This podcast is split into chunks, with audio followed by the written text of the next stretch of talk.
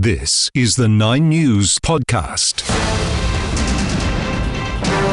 Coming up, missing persons case becomes murder investigation, bushfires ravage Western Victoria, and a final dash for Swifties ahead of tonight's show. I'm Rhiannon Solomon Marin with this afternoon's Nine News Podcast. A police officer has been charged with two counts of murder over the suspicious disappearance of a Sydney couple. Nine News reporter Josh Bryant has the story. A strike force was formed by the State Homicide Squad after possessions belonging to Luke Davies and Jesse Baird were found in a skip bin at Cronulla on Wednesday. A crime scene was then established at a Paddington home where police say a large amount of blood was found. A police officer who had previously been in a relationship with one of the men presented to police this morning. He's now facing two counts of murder. Detective Superintendent Danny Doherty says a bullet casing found at the scene has been matched to a police firearm. We are still Uh, very much keen and focused on trying to recover the bodies and find out where they are. A van allegedly used to transport the bodies has also now been located.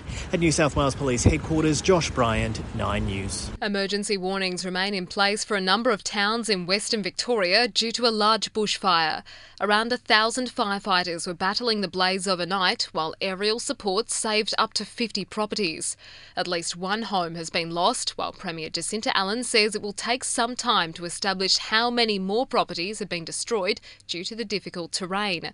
Emergency Management Commissioner Rick Nugent says dozens of people have sought refuge at relief centres.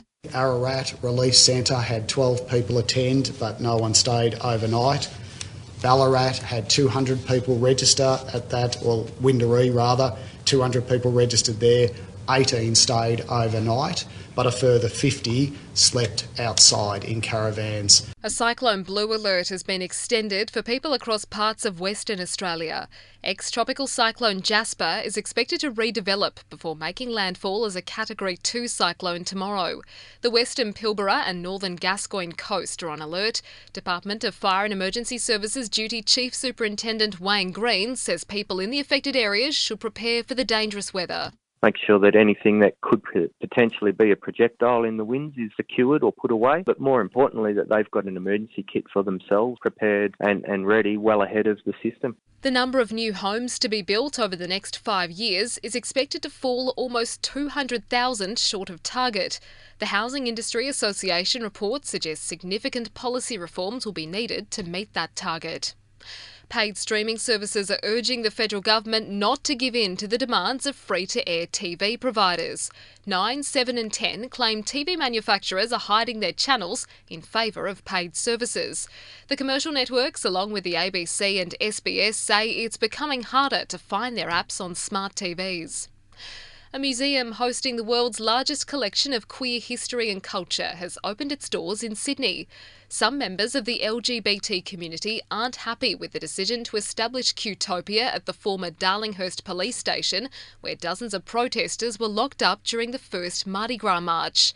78er Rebel Barnes admits he felt odd the first time he visited the museum's new home, but believes it's the right call. I give and forget, and we want the police, the gay police, to walk in the parade. Well, I do. Some are disagreeing about that, but that's it. We've all got our own different opinions. So mine is we've done the right thing. A privately built, uncrewed American spacecraft has touched down successfully on the moon. It's the first time in 50 years a US spacecraft has landed on the lunar surface. There were some tense minutes before mission director Dr. Tim Crain confirmed a signal had been established. What we can confirm, without a doubt, is our equipment is on the surface of the moon and we are transmitting. So, congratulations, IM team. We'll see how much more we can get from that. And a large jet is being used to fly Taylor Swift fans from Melbourne to Sydney to make sure they don't miss tonight's concert. Severe storms are forecast to hit Sydney this afternoon, resulting in a number of flight cancellations and delays. Qantas will use an A380, which has the capacity to carry 485 passengers. To finance, one Australian dollar is buying 65 US cents. Sport.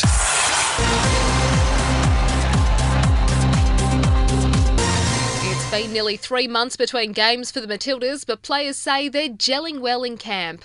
Australia is taking on Uzbekistan in a two leg Olympic qualifier starting tomorrow night for a place in the Paris Games. Midfielder Clare Wheeler says everyone is back on the same page. It's been great. I feel like, uh, you know, back on the field. Um, this during this camp, and it's like nothing's changed, and everyone's just seamlessly, um, you know, doing what we did best um, in the last couple of camps, and it's like I don't know, everything's just coming together again. The Bulldogs have reportedly signed Premiership winning prop Zane Tetevano. The 33 year old last played in the NRL in 2020 and just months ago suffered a stroke while training with English club Leeds. And Brock Feeney has topped the opening practice session of the Bathurst 500. The first session of the Supercars season opener was punctuated by two red flags. I'm Rhiannon Solomon Marin, and that's the 9 News podcast. For the latest in news, tune into 9 News at 6 pm.